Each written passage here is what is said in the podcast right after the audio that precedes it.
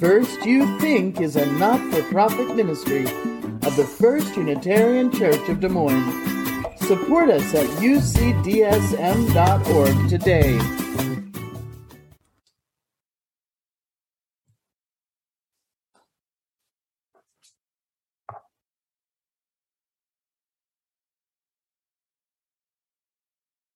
August 28th, 1963, from the steps of the Lincoln Memorial, the defining moment of the civil rights movement.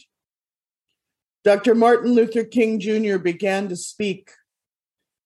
It was hot and sweat stood out on his forehead. He raised his voice at the mic to be heard by over 250,000 civil rights supporters as he neared the end of his speech, vocalist Mahalia Jackson called out in her beautiful voice, Tell them about the dream, Martin. And he hesitated for no more than a second. And then he put his prepared notes to the side and went off script. I have a dream today, he said. I have a dream that one day every valley will be exalted, every hill and mountain shall be made low. The rough places will be made plain, and the crooked places made straight. And the glory of the Lord shall be revealed, and all flesh shall see it together. With this faith, we'll be able to work together, to pray together, to struggle together, to go to jail together, to stand up for freedom together knowing that we will be free one day. This will be the day when all of God's children will be able to sing with new meaning. My country, tis of thee. Sweet land of liberty, of thee I sing. Land where my fathers died. Land of the pilgrim's pride. From every mountainside let freedom ring. That huge crowd hung on every word that came out of his mouth. If only we could speak to him today.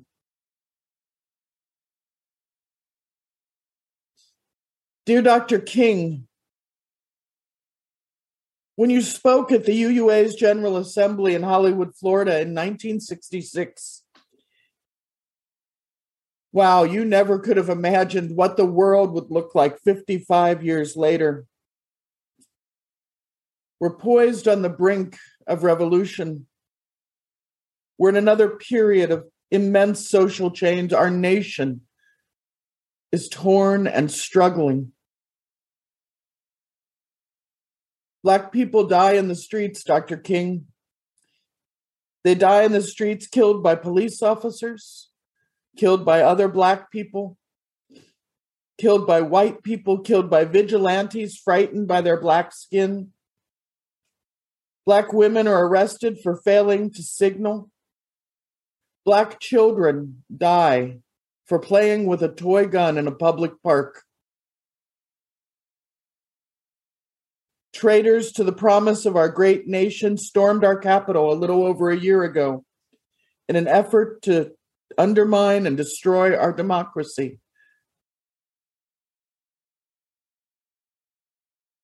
The time for revolution is on us, Dr. King. And this time, this time, we're not asleep at the wheel. Dr. King, you spoke from the depths of a Christianity which called you to liberalism, but it called you to more. It called you beyond liberalism. It called you to liberation. And those words still call us today. You called us to go back to Mississippi and go back to Alabama, go back to South Carolina, go back to Georgia, go back to Louisiana, go back to the slums and ghettos of the northern cities, knowing that somehow this situation can and will be changed let us not wallow in the valley of despair, I say to you today, my friends, so even though we face the difficulties of today and tomorrow, I still have a dream. It's a dream deeply rooted in the American dream. I have a dream that one day this nation will rise up and live out the true meaning of its creed. We hold these truths to be self evident that all men are created equal. That was your dream. That was your dream. And as Unitarian Universalist, we are called by a voice that will not let us discard the dream. A voice that speaks as loudly and as surely as a burning bush in the desert. We are called to liberation. There was a march in Washington in 2016, about a week before the presidential inauguration. Was led by activists of all colors, all wreathed in anger and pain at the incoming administration's remarks about Muslims and minority groups and women and Mexicans. 2,000 people gathered in the National Mall. They stood at your memorial, Dr. King.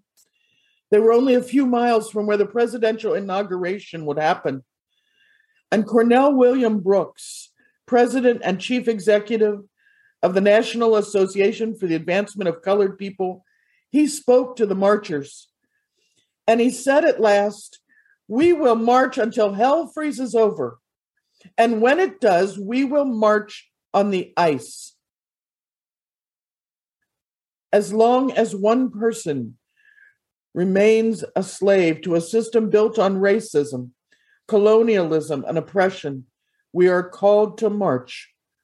We'll march until hell freezes over, and then we'll march on ice. We will march for liberation. We will march for equality. We will march for justice. And we will march for saving grace for every human being.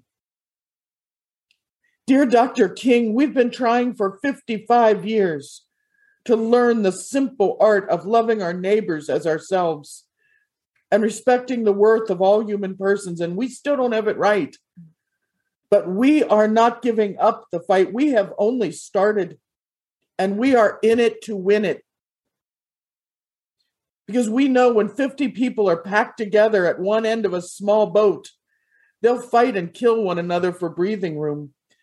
We've seen the struggle and the pain as people of color cried out over and over, and white people began to realize at last that their end of the boat is going to sink too.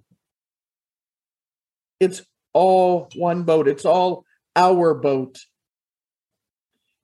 And we will keep trying because we cannot go back to sleep. We will keep trying because slavery for one is slavery for all. And we know we are not islands.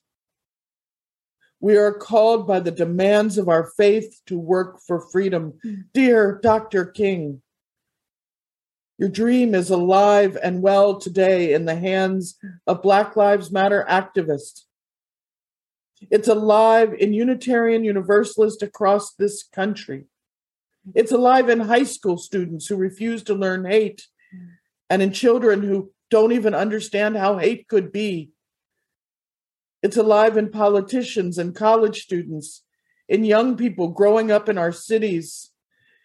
It's alive in each person, each hill and valley of the United States. It's alive in every one of us who says not make America great again, but instead, let us make America great for the first time together. The dream you saw is alive in each of us who answers the call of our faith and stands up for liberation. It's alive in each one who refuses to go back to sleep. It's past time to wake up and start fighting. It's time to fight for a world in which Black people can dare to dream, not of being respected for acting just like white people, but of being respected while Black. It's a time to fight for their right to be respected while wearing natural hairstyles, while clothing themselves in clothing they choose. It's a time for Black and Brown people to be free of racial profiling. It's a time to destroy the school to prison pipeline to end slavery in the guise of private prisons. It's time for Iowa to stop incarcerating Black people at a rate that is 7.5 times that of the incarceration rate for white people. Black people make up 4% of the Iowa population and 25% of the Iowa prison population. It's time to recognize that Black lives don't matter also. They matter, period. Black doesn't need to be judged in terms of white, Black culture and lives need to be recognized on their own merit. And we can win this fight together, starting here and now. You don't have to take on the world. Take on your own family. Take on your friends. Take on the shops where you shop and the places where you work. We have a dream, a dream of true equality, a dream of choice, a dream of recognition of all people. Help to make it safe for Black people to be Black people, not imitation white people. Use your privilege, vote, make your voice heard, never shut up. Let the dream wake up and become the reality we know. We are entering a time when we are called to bravery and resilience and resistance and solidarity.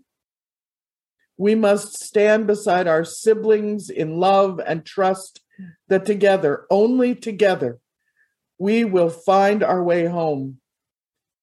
Change is going to come only if we dare to demand it, if we keep walking and marching.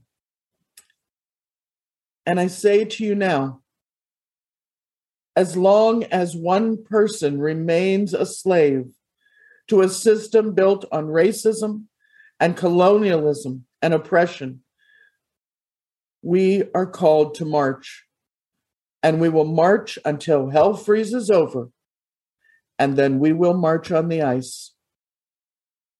Amen.